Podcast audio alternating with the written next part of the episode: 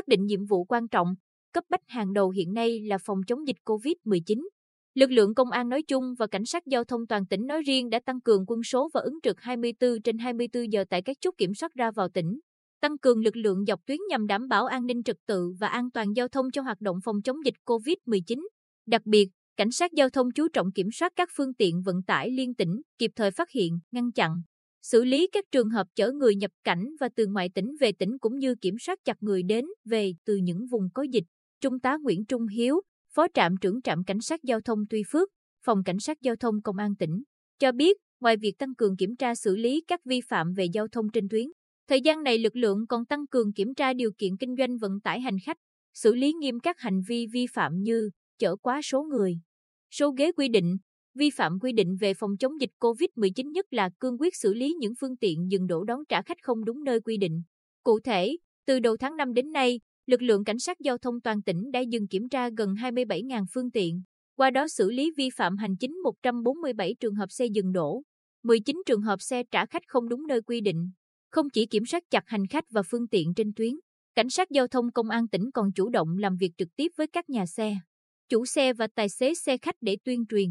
vận động tuân thủ nghiêm quy định phòng chống dịch, như chỉ được phép chở 50% hành khách so với sức chứa của xe. Thực hiện đúng quy định hành khách phải khai báo y tế, đeo khẩu trang, sát khuẩn tay và nhất là nhà xe. Tài xế phải thực hiện nghiêm việc đón, trả khách đúng nơi quy định. Anh Hồ Sơn Bình, tài xế xe khách chạy tuyến Bình Định Gia Lai và ngược lại, chia sẻ. Dịch COVID-19 đang diễn biến phức tạp nên chúng tôi đã chủ động chuẩn bị nước sát khuẩn, khẩu trang trên xe thuận tiện cho hành khách sử dụng.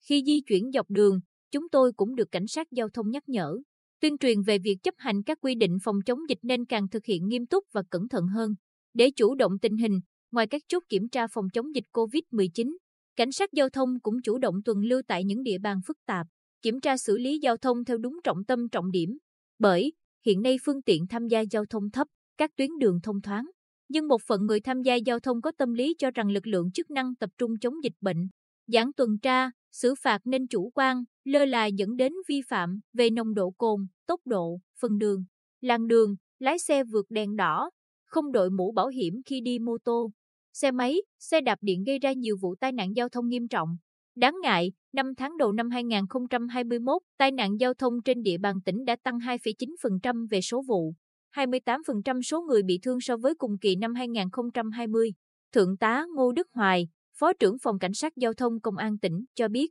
chúng tôi tăng cường sử dụng các phương tiện kỹ thuật nghiệp vụ để vừa đảm bảo trật tự an toàn giao thông mà vẫn hạn chế tiếp xúc gần giữa lực lượng thực hiện nhiệm vụ và người tham gia giao thông. Trên các tuyến, công an bố trí lực lượng tuần tra công khai từ 12 giờ đến 24 giờ, nhất là từ 18 đến 24 giờ. Vì đây là khung giờ xảy ra tai nạn giao thông nhiều nhất, đồng thời